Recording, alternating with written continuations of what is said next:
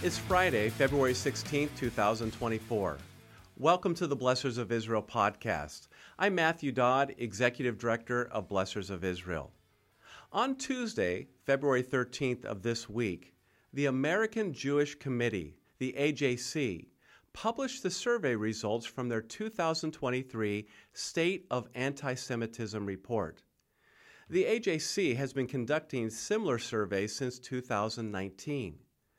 This survey was conducted in the U.S. by telephone and online from October 5th to November 21st of last year.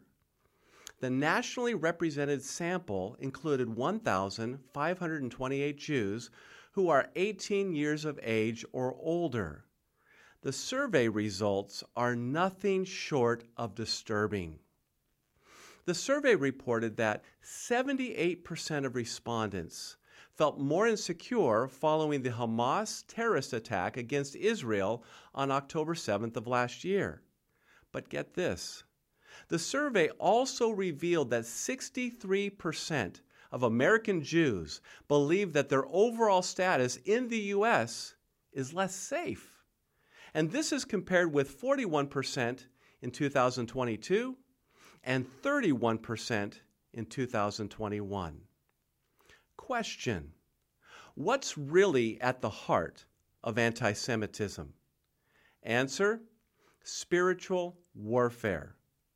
You see, the Apostle Paul wrote, For our struggle is not against flesh and blood, but against the rulers, against the powers, against the world forces of this darkness, against the spiritual forces of wickedness in the heavenly places.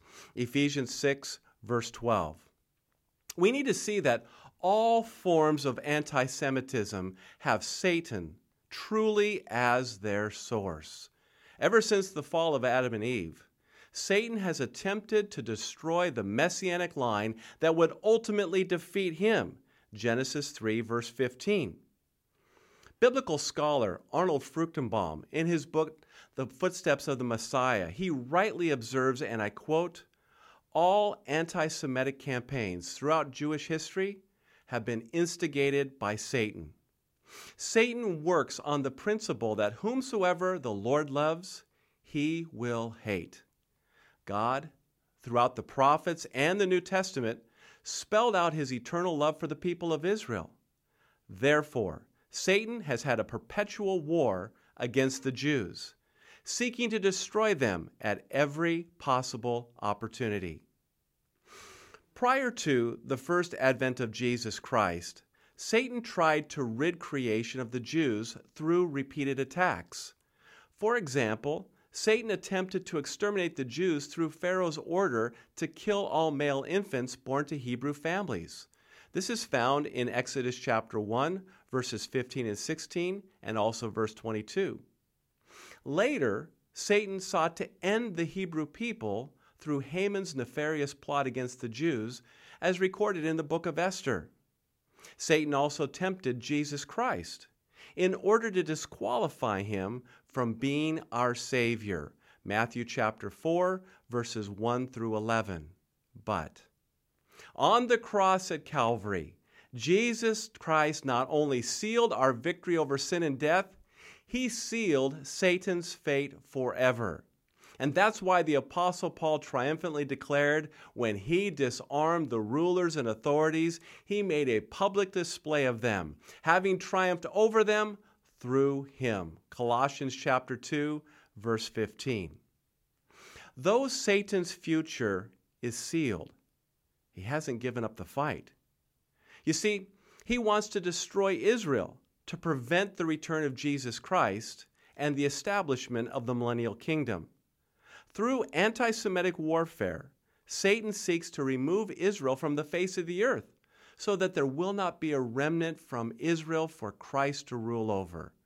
But again, Satan's future is sealed. Jesus Christ will return as the King of Kings and the Lord of Lords. Revelation 19, verse 16. And after the thousand year reign of Christ, Revelation 20, verse 10 states, And the devil who deceived them was thrown into the lake of fire and brimstone, where the beast and the false prophet are also, and they will be tormented day and night forever and ever. As Christians, it's important for us to understand what is behind all forms of anti Semitism. The truth is, we are in a real battle. This is spiritual warfare. The Apostle Paul recognized there's a real war and that Satan is trying to eternally destroy those whom God loves. In his last letter to Timothy, Paul did not say, I have danced the good dance. No, Paul said, I fought the good fight. 2 Timothy 4, verse 7. As Christians, we must rise up and do likewise. We must rise up and pray for Israel. We must rise up and reject all forms of anti Semitism.